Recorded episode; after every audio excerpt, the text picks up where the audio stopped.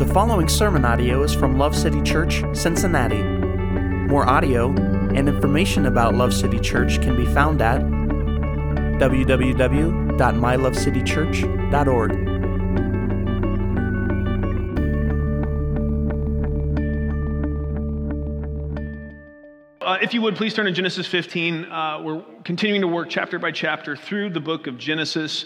Sermon title is Our Story Begins. Big idea there that the book of Genesis and the whole redemptive narrative we find in the scriptures is not some disconnected set of moral stories about someone else in some other time.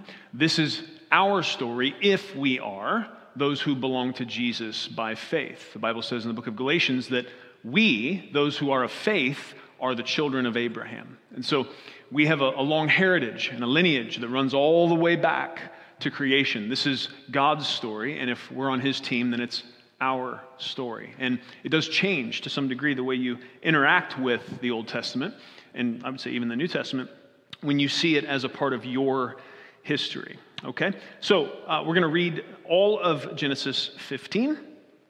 Verses 1 through 21, and then we'll unpack it together, okay? If you weren't here last week, Genesis 14, Lot is taken captive. Abraham saddles up, takes 300 guys and goes and defeats 4 kings, brings Lot back. Melchizedek shows up. That's a pretty big deal. And then at the end, the king of Sodom tries to give Abram all of the spoils of war that he brought back, which would seem like the right thing to do. And Abram denied that and said, I don't want to take all of these spoils, my concern being that you would then say, I made Abram rich, okay? And I just wanted to give you that quick synopsis because, you know, at some point in church history, chapters and verses were put in here, but this was written as one continuous story, and so this will make more sense. These particularly these first few verses will make more sense, knowing what we just came out of, okay? So, Genesis 15, verse 1, after these things, the word of the Lord came to Abram in a vision, saying, do not fear, Abram. I am a shield to you. Your reward shall be very great. Abram said, O Lord God, what will you give me since I am childless and the heir of my house is Eliezer of Damascus? And Abram said, since you have given no offspring to me, one born in my house is my heir. Then behold, the word of the Lord came to him, saying, this man will not be your heir, but one who will come forth from your own body shall be your heir. And he took him outside and said, now look toward the heavens and count the stars, if you are able to count them. And he said to him, so shall your descendants be. Then he believed in the Lord, and he reckoned it to him as righteousness. And he said to him, I am the Lord who brought you out of Ur of the Chaldeans, to give you this land to possess it. He said, O Lord God, how may I know that I will possess it? So he said to him, bring me a 3-year-old heifer, a 3-year-old female goat, and a 3-year-old ram, and a turtle dove, and a young pigeon. Then he brought all these to him and cut them in two and laid each half opposite the other, but he did not cut the birds. The birds of prey came down upon the carcasses, and Abram drove them away. Now when the sun was going down, a deep sleep fell upon Abram, and behold, terror and great darkness fell upon him. God said to Abram, know for certain that your descendants will be strangers in a land that is not theirs, where they will be enslaved and oppressed 400 years. But I will also judge the nation whom they will serve, and afterward they will come out with many possessions. As for you, you shall go to your fathers in peace. You will be buried at a good old age. Then in the 4th generation they will return here, for the iniquity of the Amorite is not yet complete. It came about when the sun had set that it was very dark, and behold, there appeared a smoking oven and a flaming torch, which passed between these pieces. On that day the Lord made a covenant with Abram, saying, to your descendants I have given this land, from the river of Egypt as far as the great river, the river Euphrates, the Kenite and the Kenizzite and the Kadmonite, and the Hittite and the Perizzite and the Rephaim and the Amorite and the Canaanite and the Girgashite and the Jebusite. Praise God for his word. If we can come back to verse 1, it says, after these things, the word of the Lord came to Abram in a vision, saying, do not fear, Abram. I'm a shield to you. Your reward shall be very great. And part of why I wanted to make sure we knew what we were coming out of in the last chapter is it makes a lot of sense after Abram goes with a small band of soldiers and takes out the armies of 4 kings, pagan kings, that he would possibly be in a place of fearing retribution. It was pretty clear that God had to intervene in order for his small force to take on their force. And so it makes a lot of sense for God to meet Abram in this place. Abram could be thinking now, after the adrenaline has rushed off or burned off, right? Now what? Right? Because now there's four kings with an attitude that have a problem with him. And so God in his great mercy is saying, Abram, don't fear it. I am a shield to you. That's who. He didn't say, I'll give you a shield that'll work. He didn't say, I'll build a big shield around you and you'll be okay. He said, I am a shield to you. You want to talk about a promise you can take to the bank, something that will help you put your head on your pillow and go to sleep. That's a good one right there. But it doesn't stop. He says, also your reward shall be very great. And some of your translations, it says, I am your shield, your exceedingly great reward. And so built into this language is the idea that God is saying, I am your shield, and also I am your exceeding great reward. And this is beautifully juxtaposed against the potential Abram had of taking all of that wealth and goods from this battle and him not wanting that because he had great concern for the glory of God. He didn't want the king of Sodom to be able to say, I've made Abram rich, because he wanted everyone to know that whatever prosperity or good things he had in his life was from the Lord. And that's part of why it's even more beautiful for us to see God bring this idea to him and remind him. It's because you could think, okay, maybe Abram denies all that stuff from the king of Sodom, but God's going to give him even more different and better stuff, and that would be the reward. But it's even greater than that. It's even greater than if God said, hey, Abram, as a result of your concern for my glory and your willingness to refuse that from the king of Sodom, I'm going to give you 10 times what he would have gave you. Would that be cool? Hello? Yes, it would be, right? Or 100 times. Any multiplier of more of those kind of goods, gold and livestock and all the things, right? Yes, that would have been amazing. But what God promises is, and I'm using this word on purpose, infinitely better than any other thing God could have promised him, any amount of treasure. He said, I am your reward. And I think that is a great opportunity for all of us to ask a really good question of ourselves. When we think about the kind of hierarchy of desires in our own hearts, when we think about what is the thing I hope for most, I wish for most? What is the thing that if I was going to be able to say to God, this is the reward I would like from you, what would it be? And, you know, this is a you and Jesus thing. This is a you getting honest before the Lord thing. But I really think it's right for us to examine ourselves in that. And the best answer in light of all that Scripture teaches is that our highest desire and the greatest reward we could possibly conceive of is God himself.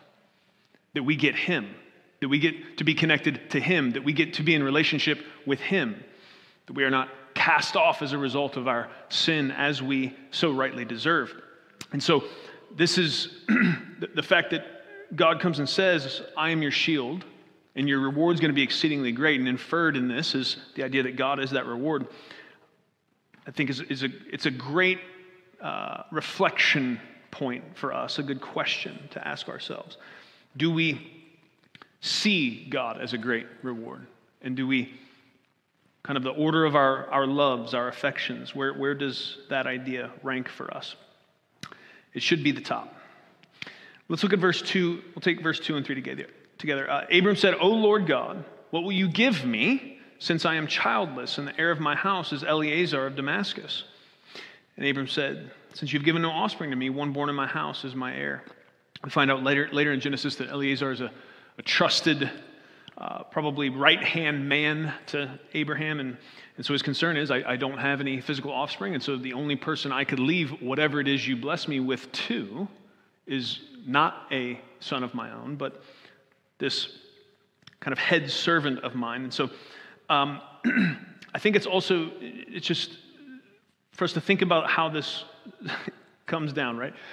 The Lord, in his great mercy, sees Abram where he's at, sees probably there's some anxiety around, okay, now is there going to be retribution from these kings and all of that? The Lord comes and gives him this incredible promise talking about being a shield, but also a reward. And then we see Abram, the guy that left Ur of the Chaldeans and has sojourned just upon the word of the Lord, right? This guy that we've been kind of watching his arc of growth and in faith and in trusting God. His response is, well, I don't know if that's that good. What you're promising me, I don't know if it's that great because I have this problem. This problem is that I don't have an heir. And probably, Abram's maybe not so bold as to say, and you told me I would. Okay? And we're right now 10 years out. I know it doesn't read like that. We're 10 years out from Genesis 12, the original promise that through you all the families of the earth are going to be blessed. It's been 10 years since God gave Abram this idea that you're going to have descendants that through them all of the families of the earth are going to be blessed. And so once you take that into account, Abram, he seems a little pushy here with the Lord, but when you take all that into account, it's like, oh, this is probably fair inquiry on Abram's part. Since you have given no offspring to me, one born in my house is my heir. I just want to point out that this could look like Abram doubting. This could look like Abram being ungrateful, and none of us can guarantee that none of a temptation to any of that was not creeping up into the mind and heart of Abram. But where we're at in this narrative, I think it's kind of staring at us as this idea, and I hope it's helpful. There is a difference. To some degree, this could look like doubt. Okay, God, you just gave me that great promise, but you gave me another promise, and like what's required for that promise, I don't see, right? That's kind of where he's at. But there's a difference between a doubt that denies God's promise and a doubt that desires God's promise. There's and as we keep working through this idea is going to be clearer. I think sometimes our perception of, am I walking in faith or do I trust the Lord, is a little too narrow.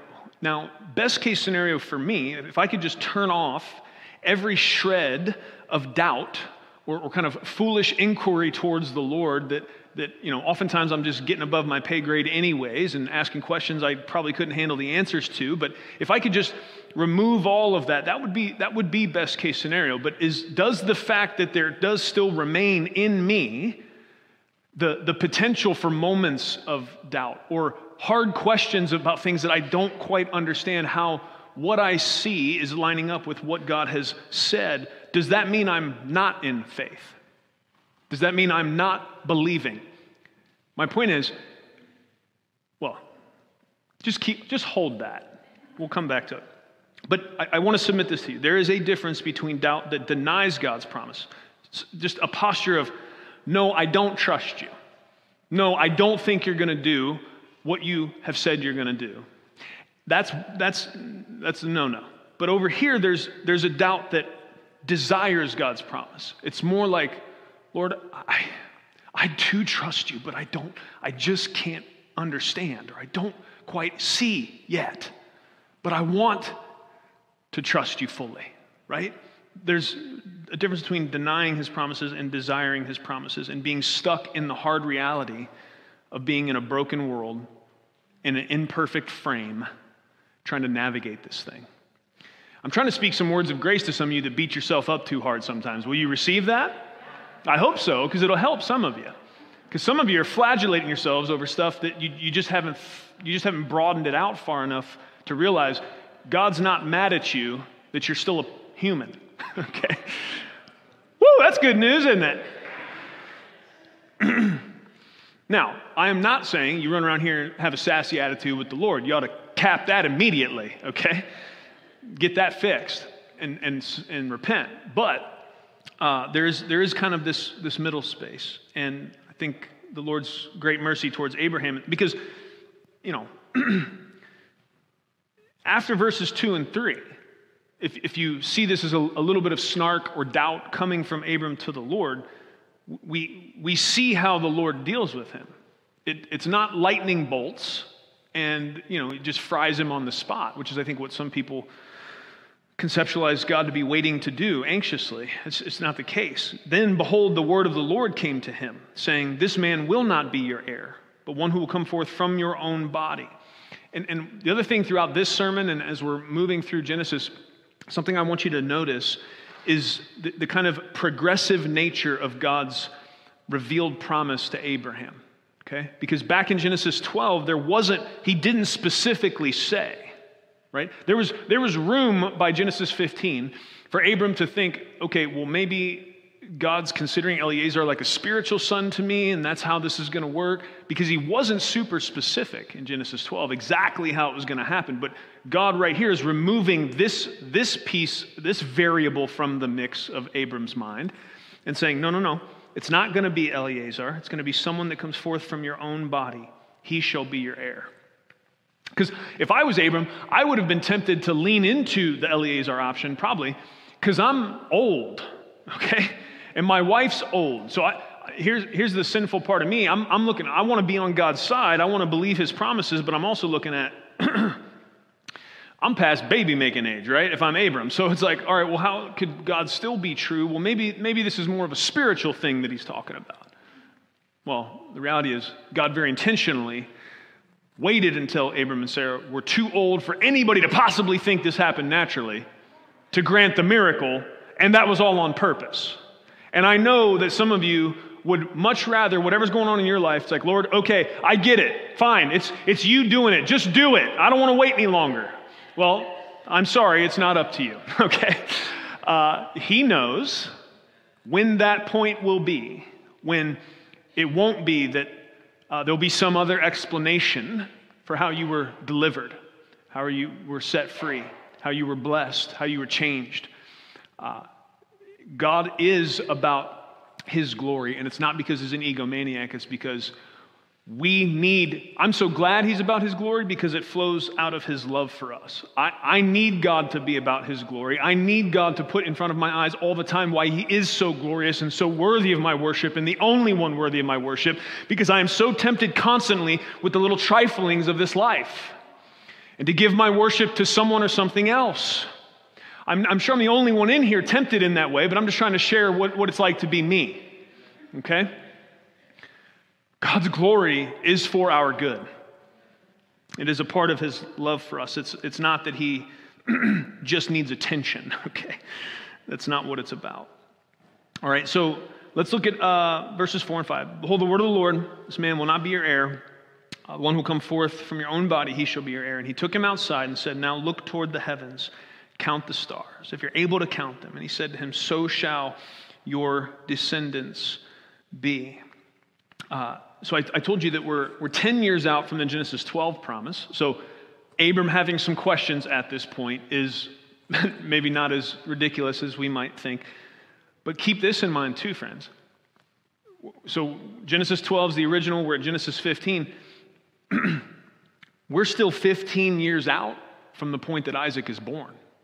It's a total of 25 years from the first time God brings this promise to Abram that I'm going to bless those who bless you, curse those who curse you, and through you all of the families of the earth are going to be blessed. We got 25 years from there to the birth of Isaac. And I just want to say this about that. I have to get into the next verse. I got to show you something. So that happens. And he takes him outside, look at the stars. If you can count them, what's the point of that? You can't. Okay, this God joke, kind of. Go ahead, try to count them. Oh, you can't? That's how many descendants you're going to have. Okay? I like to imagine the Lord having a sense of humor. I think there's enough evidence from Scripture that we're going to laugh in heaven. In eternity with him. So what happens after God says this? Verse 6, Then he believed in the Lord. Now, let's clear this up. The language could leave somebody unaware of what had happened thus far, thinking that this is like the moment when Abram believed God exists, okay? That's not what this is saying, okay? Abram's already left Ur of the Chaldeans upon the word of the Lord. They've had some conversations. They've had some interactions. Abram, it's not this point that he believes God exists, okay? It's this moment. This is a major transition in the life of Abram where now it's not that I believe God exists. It's implying a full now trust and faith and surrender to the Lord. That's what, and Abram believed in the Lord. He put his faith in the Lord fully. And how that relates to the fact that this promise is, this discussion with the Lord is 10 years after the original and still 15 years from the promise being fulfilled. Here's the idea. I had to kind of show you the result, which is Abram believing in God, trusting God fully. But one thing I want to submit to you is that we will not trust God's timing until we trust his character. And it's really interesting how this plays out. We don't see a cry from Abram in the beginning of Genesis 15 saying, Lord, I'm terrified of retribution from these four kings. We don't see any, and I'm not saying he didn't, maybe it just isn't recorded, but that's, it wasn't a big enough facet that it got recorded. God came to Abram, you know, I can imagine Abram in his tent just freaked out, not knowing what to do, mulling over all the possible ways these kings could come and jack him up. And mess up everything that the Lord had already done. And you know, he's got flocks and a clan now, a little tribe we got going on here. Just wipe them all out. You can imagine him sitting there. I'm sure none of you ever do this, but just imagining all the bad things that could happen. You've probably read about people doing that. That's a thing people really do. For those of you who haven't even heard about it, maybe. And what happens? The Lord comes in. There's the mercy of God. Are you hearing this? God doesn't show up and say, Abram, I just delivered you from four kings. What are you worried about? He didn't come with the holy backhand from heaven upon Abram's forehead. No, man, he came in tenderness. And this is, you know, people often have this misunderstanding about God. It's like, you know, Old Testament God was angry. I like New Testament. I like Jesus. You know, he pets lambs and plays with kids and stuff. Like, I like him, but man, Old Testament God is angry and mean. I don't know what you read. Like, God is jealous for his glory. God will lay down anybody that is intent on hurting his people or doing evil continually. He will do that for sure. But when it comes to those whom he loves and those who love him, there's an incredible amount of tenderness and patience. Again, I hope that's good news for you. I'm not trying to give you license to act a fool because God's patient, but man, fear in a kind of terrified way. We should have a fear that is a respect towards the Lord, but fearing him in this kind of dreadful ways is not the way we've been primarily invited to relate to him. But what does it mean that we won't trust God's timing until we trust his character? Because we're always going to have what we think is a better idea on the timing. Is that not true about us? Like, come on, Lord, you know? But when you become convinced of his character, when you become convinced of his commitment to your good, when you become convinced of not only his commitment to your good, but his inherent goodness and holiness, when you become convinced of not only his goodness, but also his power to do something about his goodness, his power to keep his promises, when you see he's not only good, but also mighty, and all of that, you get to the point where you really believe in the Lord as he is, you can trust his timing. You can trust that the reason this hasn't happened yet is not because his intentions toward me are bad and he's trying to hurt me. It takes that out of the equation. You can then believe the reason this thing hasn't changed or happened or I haven't seemed like I've been delivered yet is not because he's impotent and without the power to do the thing that needs to be done. It isn't that. That's off the buffet of options. And so what I'm left with then is a good and powerful God who knows things I don't know. And I'm allowed then to rest in and trust his timing because I trust his character. Abram trusted and believed in the Lord. It's interesting. It didn't say Abram got okay with the timing of the promise. Abram believed in the Lord. Got a fuller view of his great might and his great mercy altogether. Now, verse 6 is quite possibly the most important verse in the Old Testament. I'm not saying it is. I'm just saying quite possibly it is. This is a big deal. For those that have leveled the accusation that the gospel of Jesus Christ is a New Testament invention, that it's something made up by the apostles and it doesn't connect to or jive with the Hebrew Scriptures, man, I just don't understand how you could read Genesis 15, and particularly Genesis 15:6, and not see the dots connect. This is precious and good and holy and eternal, and I'm real thankful for it because Abram believed in the Lord, trusted in him, the fullness of his good character, and what did God do in response? He reckoned it to him as righteousness. This is pivotal. This is gospel showing up very early in Genesis 15. And as I've already showed you, this is not the first appearance of the truth of the gospel in Genesis. I would say that's all the way back in Genesis 3, but in any case, there's so, oh man, this chapter of, this is the hardest time I've had in recent memory figuring out what not to say, okay? There's, oh my gosh, so many things, all right? But I'm gonna just focus in on this idea because there are so many things that could be said. I could see, I have, so maybe you've shared this.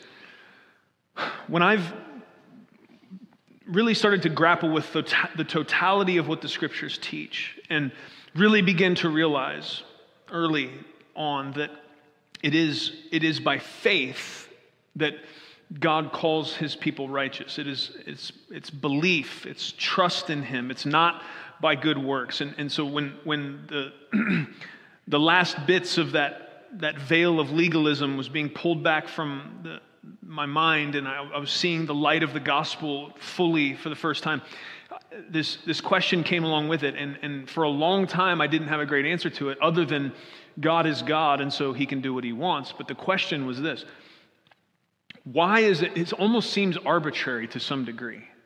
Like, Abram believed God, and he counted him as righteousness. Why?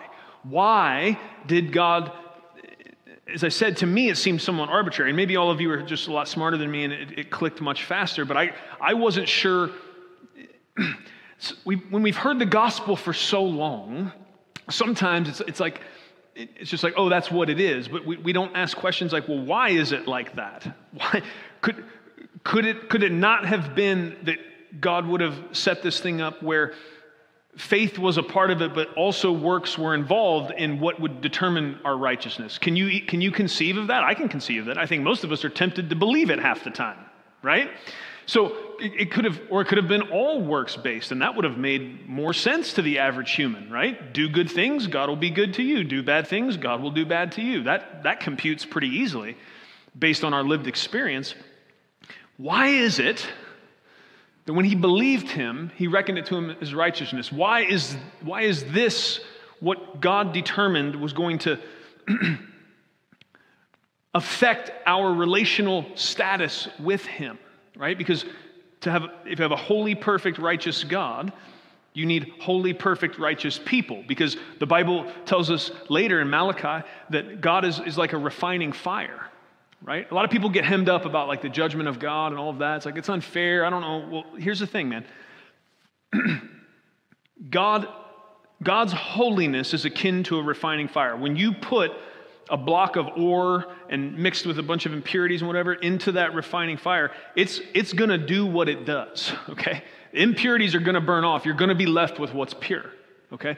And the fact that God's very essence and nature, the perfection of his holiness, that it's imperfections and unholiness and wickedness and all of that, it can't be in his presence because it will burn away. That's just the way the thing is, okay? So it's not even that God has to go through and decide, I'm going to punish you for this and punish you for this. He's so holy, so good, so mighty that imperfection and unholy things can't be in his presence. That's the problem with sin coming into the picture, okay? That's why sin separates us from God. So why then, what makes it now, okay, I believe, now I'm righteous. How, what, why?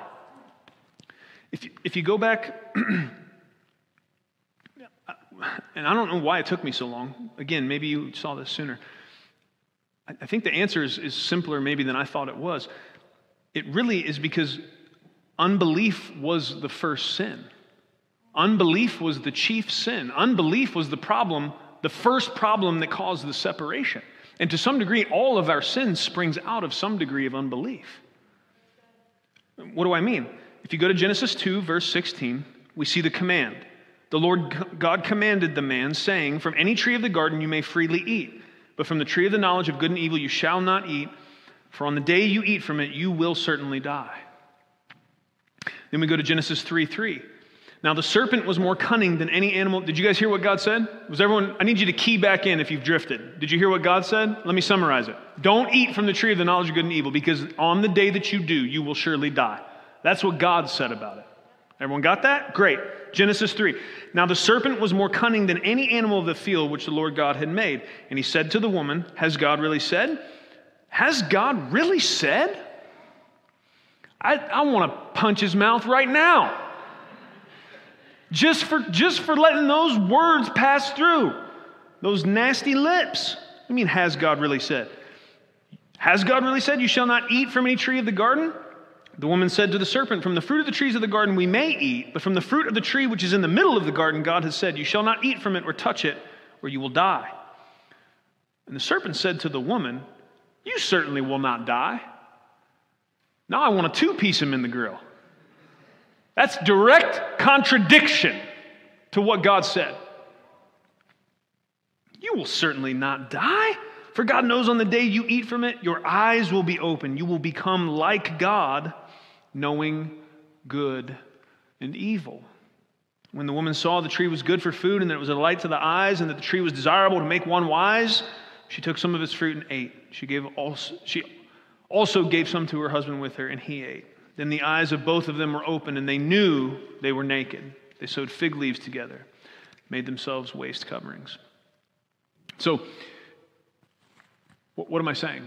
I'm saying God said, the day you eat of it, you will surely die. Clearly, what he meant there was not just the kind of more minimal temporal death of the flesh, but a much deeper and eternally important spiritual death. There was a transition that happened in them that out of their desire to be like God, knowing good and evil, and there's an inference there even of not just knowing, not being able to say that's good, that's bad, but being able to determine that's good, that's bad.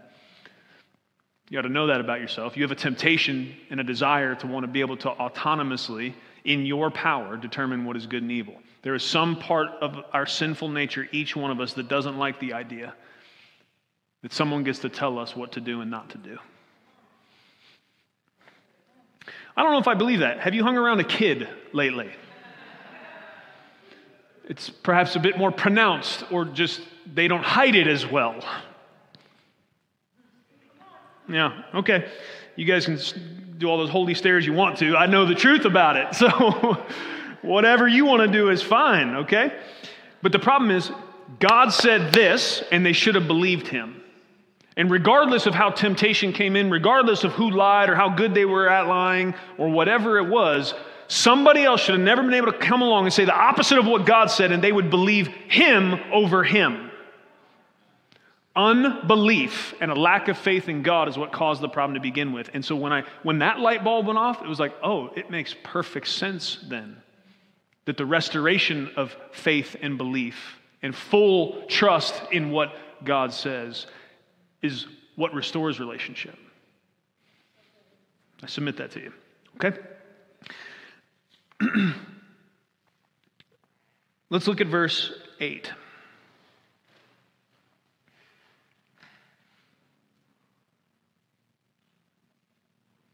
Did we do 7? Let's do 7 too. And he said to him, I am the Lord who brought you out of the Ur of Chaldeans to give you this land to possess it. He said, O Lord God, how may I know that I will possess it? This ties back to the same idea I was talking about earlier. This is hopefully going to be a help for some of you. Earlier we were talking about the Lord comes with this great promise. I'm going to be a shield to you, right? Your reward's going to be great. Abram's like, yeah, well, what about, right? And then, now we have another promise. Now he's talking in verse 7. I am the Lord that brought you out of the Ur of Chaldeans to give you this land to possess it. And Abram's response, thank you, Lord. You're so good and merciful and mighty. I trust you. Was that his response? Lord, how will I know? Translation, any guarantees here? Because we're talking about some wild stuff, okay? There's inhabitants in this land. There's problems, okay? So how will I know this is going to happen? And you could imagine, the Lord came. I'm a shield. Your reward is great. Well, I don't have an heir. Okay, well, it's going to be someone from your body. The Lord mercifully answers, is gentle. And then he's like, and I'm going to give you this land to possess it. The Lord's just like, good things, good things, good things. Abram's like, well, I'm not totally sure.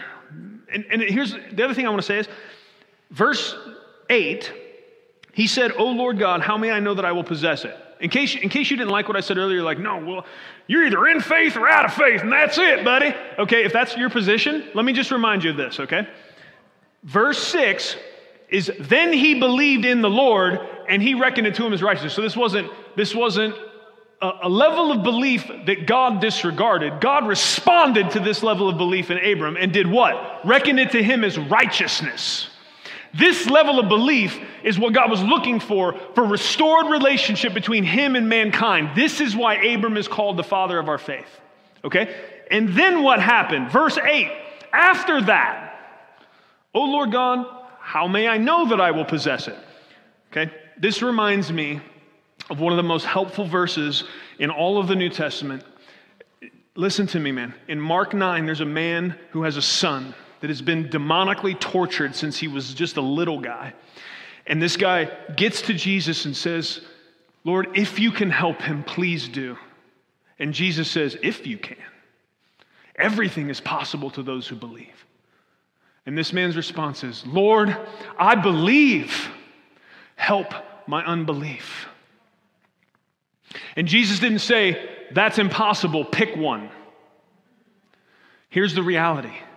We can be in faith. We can trust in God's good character and still have hard questions and still have doubts that are trying to creep in. It is not all or nothing in that sense.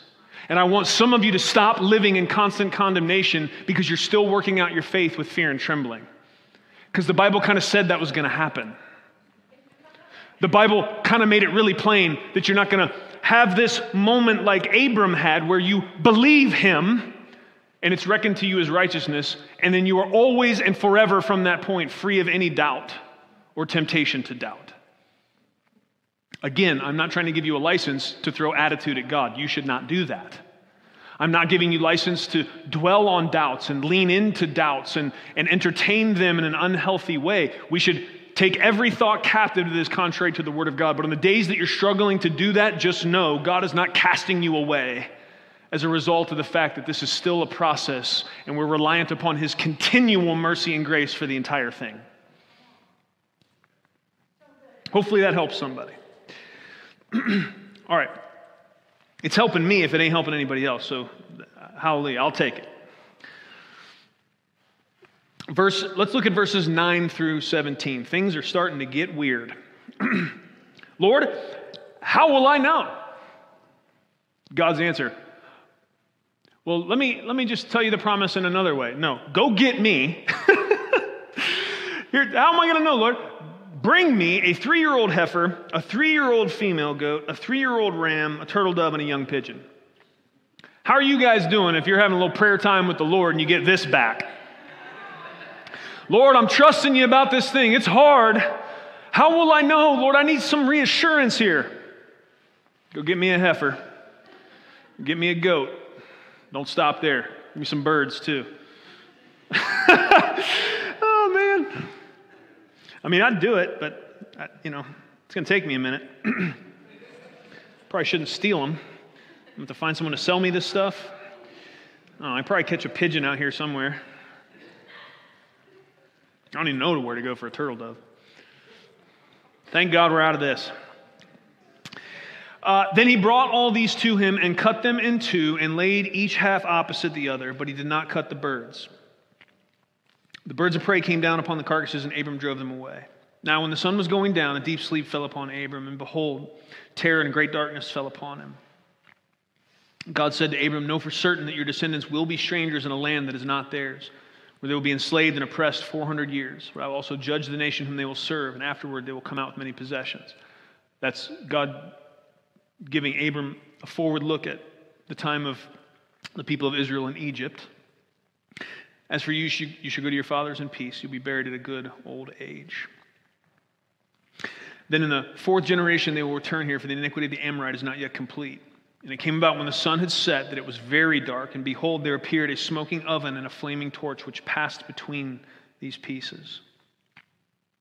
Let me deal with this first, because I'm about to rip tear on this. Verse 16. Verse 16 addresses what I think is a fair question. Again, when I'm bringing questions to the Lord, best case scenario is my posture is my questions are coming from a place of believing him, like verse 6 said, so that I'm trusting his character. So I'm not coming, I'm not into the throwing accusations at God business. I don't think that's my place, okay? And I would suggest maybe you shouldn't either. But there could be a question of, well, all right, God's promising this land to Abram, but there's all these other people in it. How is that fair? Because it seems like God's picking favorites and then saying, okay, well, all these other tribes and peoples, you move out. Sorry about your luck, right? It's like eminent domain type thing, Old Testament edition. But it says, in the fourth generation they will return here, for the iniquity of the Amorite is not yet complete. Here's something you got to understand about the very confusing reality of the foreknowledge of God. God will, in his justice and fairness, even knowing that the Amorites and these other pagan cultures that were practicing child sacrifice, grotesque sexual perversions, all this type of stuff, worship of Molech and Baal, terrible demonic things, right? And that they're teaching them to their children, and they're proliferating these ideas and growing in wickedness. Even though God knew, because he is the Alpha, the Omega, the beginning and the end, that the Amorite and the rest of these were not going to stop. There was still time given for them. And to some degree, I think it's a witness to everybody else, to some degree, because there's also times where it's God's justice and mercy that he does take somebody out. I know some of you are going to really struggle with this idea, but if God in his great mercy and his perfect foreknowledge knows that somebody is just going to continually do evil and not only hurt themselves more, heap upon themselves more judgment, but hurt more people in the process, is it not merciful to stop that? It is. Maybe you don't like that idea, but again, we're coming back to verse 6, and can I trust in God's character? And that maybe he's aware of things I'm not. Because here's the flat-out truth that I wish wasn't true. Some people will not relent. They will not repent, and they will not turn from evil. They are determined in their hatred of God and in their full, open acceptance of all that is evil and dark. They will continue in that. And that is part of why God not only takes them out of the land, but uses the children of Israel eventually in the time of Joshua and the conquest to accomplish that. Okay? There is genuine evil in the world, friends. I know we don't like to think about it, but it's a real thing. Okay? All right. Now that that's hopefully out of the way, a lot more can be said about it. I have to kind of do that quick. The same Hebrew word for covenant can be used interchangeably for cutting. So you may have heard the term cutting covenant. And that begins to explain what's going on here with the heifer and the goat and the turtle doves and the pigeons and all these animals getting cut in half. And so I just want to make sure the stage is set for you. Maybe you didn't quite understand. I think it's also very interesting that Abram, we don't see God, God just says, bring me this stuff. And then Abram just does the rest. So Abram was aware of this custom of the time in the way that covenant was cut. And so what happened is these animals were cut in half. They were laid out in such a way that there was space for the people cutting the covenant to walk through the pieces. Okay? So that's what it's saying that Abram set up here. That's what Abram had to chase the birds away from that were trying to come down and eat the carcasses, okay? And so it's set up in this way. And it's also interesting too, like just the continual lessons. I don't know why. It's probably because we struggle with patience so much. Why the Lord is just so into teaching us about patience. Like even to the degree that it's like, God says, go get me this stuff, but waits to show up long enough that Abram has to like guard the stuff and chase birds away and whatever. It's like, what are we waiting for here? But God knew what he was doing because it got dark and Abram is put to sleep. And here's what's really interesting about that, okay? So the way this should have worked, typically would have worked when a covenant was cut, there would most of the time be some recognition that there's a greater and a lesser in the transaction, okay? There's somebody that is more powerful than the other. And one of two things would happen. Either both people would walk through the pieces, or sometimes just the lesser of the two in status would walk through the pieces. And what is being functionally said as you walk through these animals cut in half. This is not a sanitized scene, you understand. This is bloody, and it's nasty, and it's on purpose because it's meant to communicate very dire circumstances because of the importance of covenant. The idea was, as I'm walking through these pieces and I'm repeating the terms of the covenant, what I'm effectively saying is, if I don't keep my word,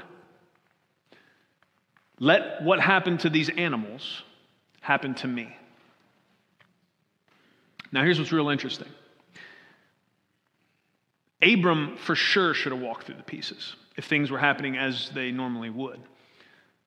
But God puts Abram to sleep. God hits him with some holy melatonin, and this brother's napping. And what happens?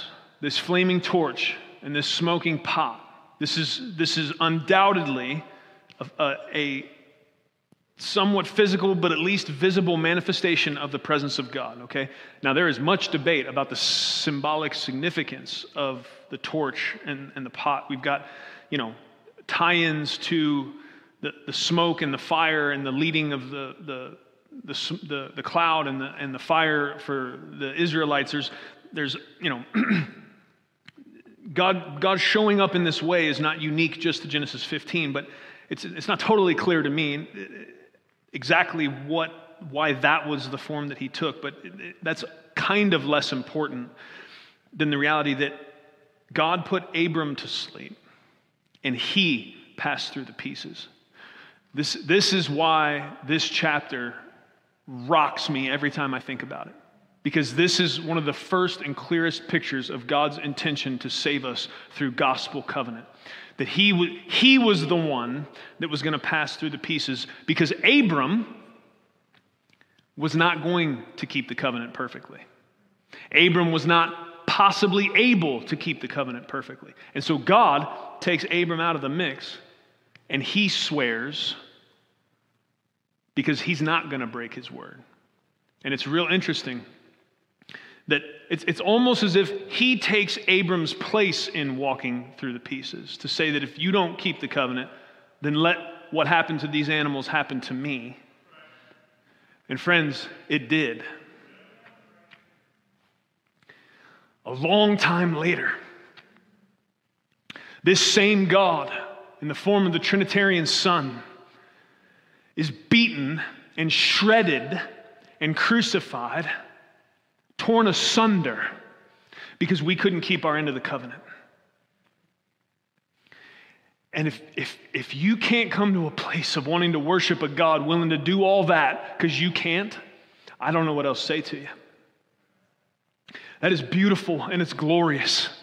And it's redemption in a way we never would have expected. No one would have thought the creator of the universe would come to this level and do this. Why? Do you understand how replaceable we are? Do you understand that when we screwed it up, there could have been a different plan? Wipe the chalkboard and start again. That seems far better an option to me. If all he had to deal with was my foolishness as a result of continuing this thing. But he's got all you knuckleheads too. And the rest of humanity throughout time. The evil we've done. The sin we've participated in. The way we've hurt each other and hurt his heart in the process. But what does it say about Jesus? He went to the cross because there was a joy set before him that compelled him. And that joy is a heavenly vision. It's us and him forever. And whatever it was going to cost in between, he was willing to pay it to have that. To have you. I don't know if I'm loved, friend. Please, think more. Please immerse yourself in these ideas and understand.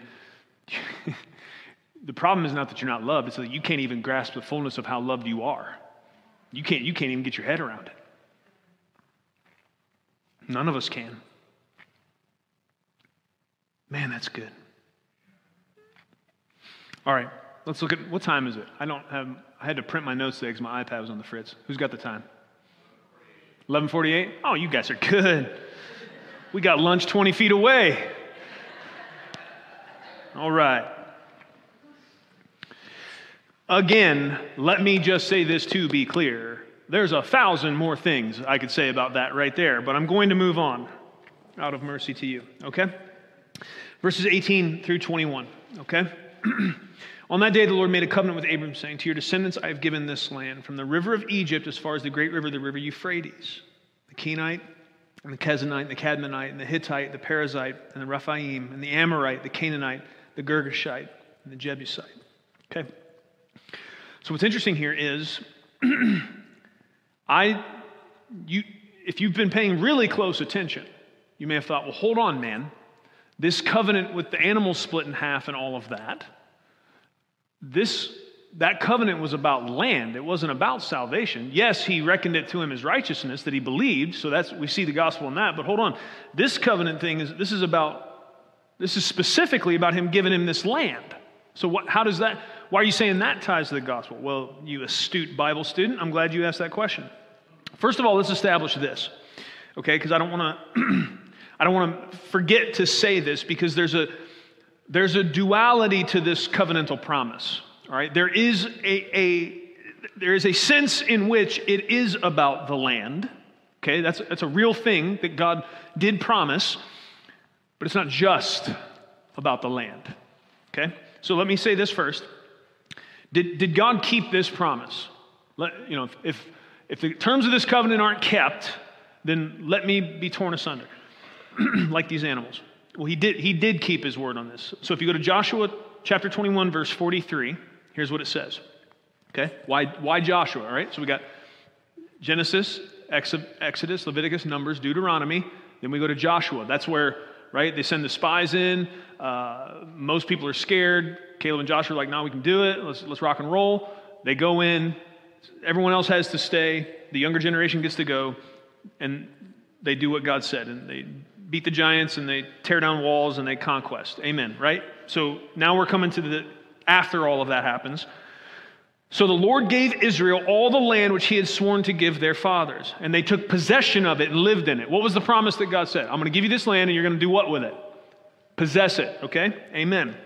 I heard one pretty confident whisper out there about what God said to do with the land. Possess it, okay? Yes, that's what they were supposed to do.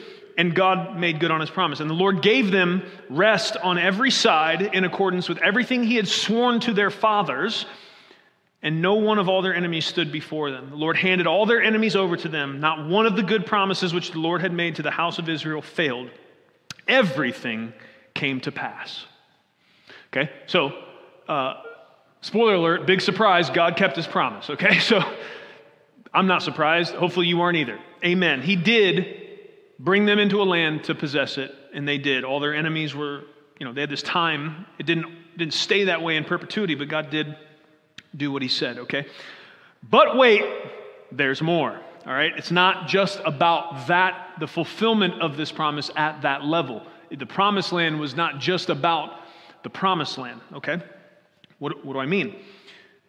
Remember I was telling you how there's a kind of a progressive nature to the unveiling of this promise, and I have to assume that it's just God's wisdom in knowing what Abram was ready to hear and not hear to some degree, but he starts it in 12, right? I'm going to bless those that bless you, curse those that curse you, and through you all the nations of the earth are going to be blessed, right? Yes, and then we come to Genesis 15, and he picks up, and there's more. I'm going to be a shield to you. Your ward will be very great, and it's going to be one from your own body that I'm going to, and your descendants are going to go outside, look at the stars. Can you count them? Nope, that's how many, right? So the promise is progressing. Now we got more details, all right? Reckons his belief as righteousness. And then you go to Genesis 22, and there's something else mixed into this thing. The veil is pulled back a little bit further about what God is doing here in this covenantal promise with Abram. Genesis 22, verse 18 says, in your seed, all of the nations of the earth will be blessed. That word wasn't in Genesis 12, and it wasn't in Genesis 15, but it is in Genesis 22. And so there's a continual revealing by God of the details to Abram of how this is going to happen, okay? Why does that matter? You're asking really good questions. Keep it up.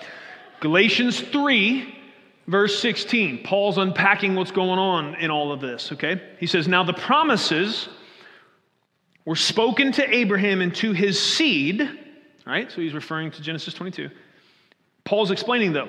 He does not say, and to seeds, because that is the common kind of almost, this is a loaded word, but like kind of a Zionist view of what is going on. That when he's talking about a seed, he's talking about physical lineage. All right? But Paul's like, Paul, who is not against the Jews, who spent a good portion of the book of Romans saying, look, if I could switch places with them, I would be accursed if they could come to Christ. Paul loves his Jewish brethren, okay? So he's not against them.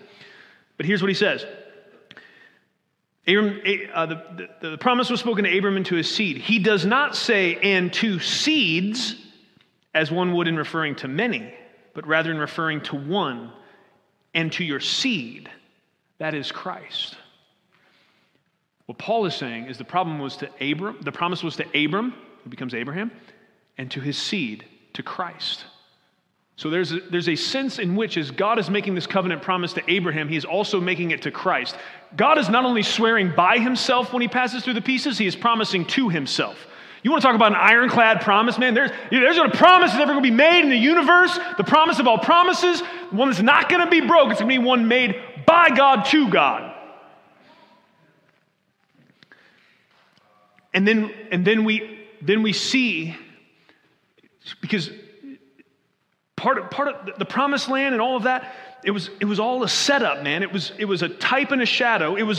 God was dealing with those people in that time, and kept his promises to them. But it was not just about them and that time. It was a type and a shadow pointing forward to something to come. And the very fact that he gave them a land and he made them a people, he loved them and he cared about them and he had promises for them and he interacted with them.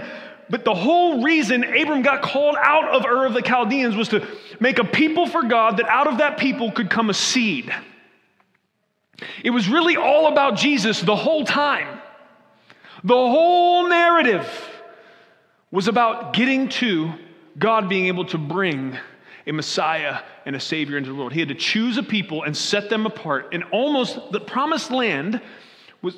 I mean, really, the wilderness, Egypt, to some degree, all of that was an incubator for God's redemptive plan. And then the thing was born when Jesus was born.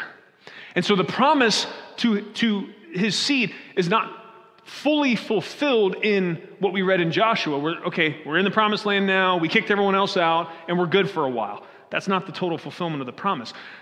That fulfills the the land side, the kind of physical side that was made to Abram, but what about the promise to his seed, to Christ? This is the fulfillment of that promise.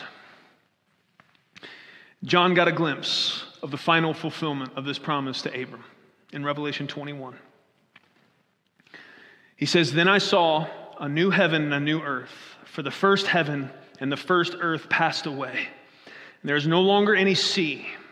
And I saw the holy city, New Jerusalem, coming down out of heaven from God, prepared as a bride adorned for her husband. And I heard a loud voice from the throne saying, 'Behold, the tabernacle of God is among the people, and he will dwell among them, and they shall be his people, and God himself will be among them. And he will wipe away every tear from their eyes, and there will no longer be any death. There will no longer be any mourning or crying or pain. The first things have passed away.' And he who sits on the throne said, 'Behold, I am making all things new.' And he said, 'Write, for these words are faithful and true.' And then he said to me, 'It is done. I am the Alpha and the Omega, the beginning and the end. And I will give water to the one who thirsts from the spring of water of life without cost.'" That is the final fulfillment of the promise to Abram, that through him and his seed, all the families of the earth will be blessed.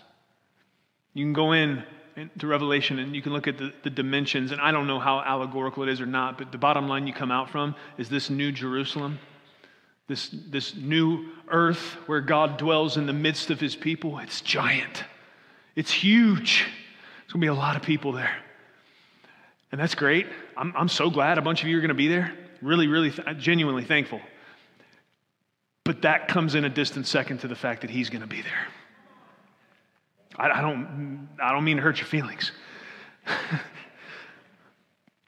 But I am a recipient. I'm one of the families of the earth that's going to be blessed through this covenant being fulfilled and God keeping every promise he ever made. And I'm so thankful. And not only am I a recipient of it, but I've been drafted into this great and incredible work, the work of all works, the mission of all missions, to let as many people as possible know. This God is real, and he keeps his promises, and he loves them. And if they will believe him. That's what when John wrote the book of John, you know what he said? Here's what I'm doing. I'm writing this entire thing so that you may believe. So friends, may we believe. May we not just believe, but may we act on that belief. May we open the door for others to believe. Because it is in that alone that we will find the destiny that each of us was created for in connection to the God that made us through grace by trusting in Christ and receiving the grace that he alone provides. Will you pray with me? Father, we come before you in the name of Jesus. God, thank you.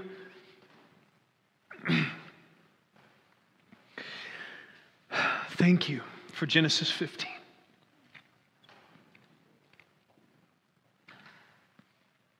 Thank you. Your word could have been much shorter. You could have said something to the effect of, just trust me. But you gave us the story. You gave us our story. You gave us these incredible details so that we can trace the might of your hand as you worked in all of history, and you wove things to your purposes down to the most finite details. We get to see the cosmic level of your power, and yet at the very same time, your incredible patience and benevolence towards us. Thank you, we get to see all of that in your word. Thank you that as a result of this, as a result of the fact that when we believe you, when we trust you, you will count it to us as righteousness. We can be the children of Abraham. We can be sons and daughters of the Most High God. Thank you, Lord, that the hurdle is not perfection on our part. It's not doing enough good things that you'll love us. It's trusting that you do. Thank you. When we really understand how you've responded to our iniquity, it becomes very clear how much you genuinely do want us. Lord, help us rejoice in that and live out of the incredible comfort that it brings. Thank you that you're on our side, Lord. You're not against us, you're for us. Help us believe that and live in light of it. In Jesus' name, amen. Thank you for listening to audio from Love City Church, located in Cincinnati, Ohio. Feel free to make copies of this message to give to others, but please do not charge for those copies or alter the content in any way without permission. To give or find out more about Love City Church, visit www.mylovecitychurch.org.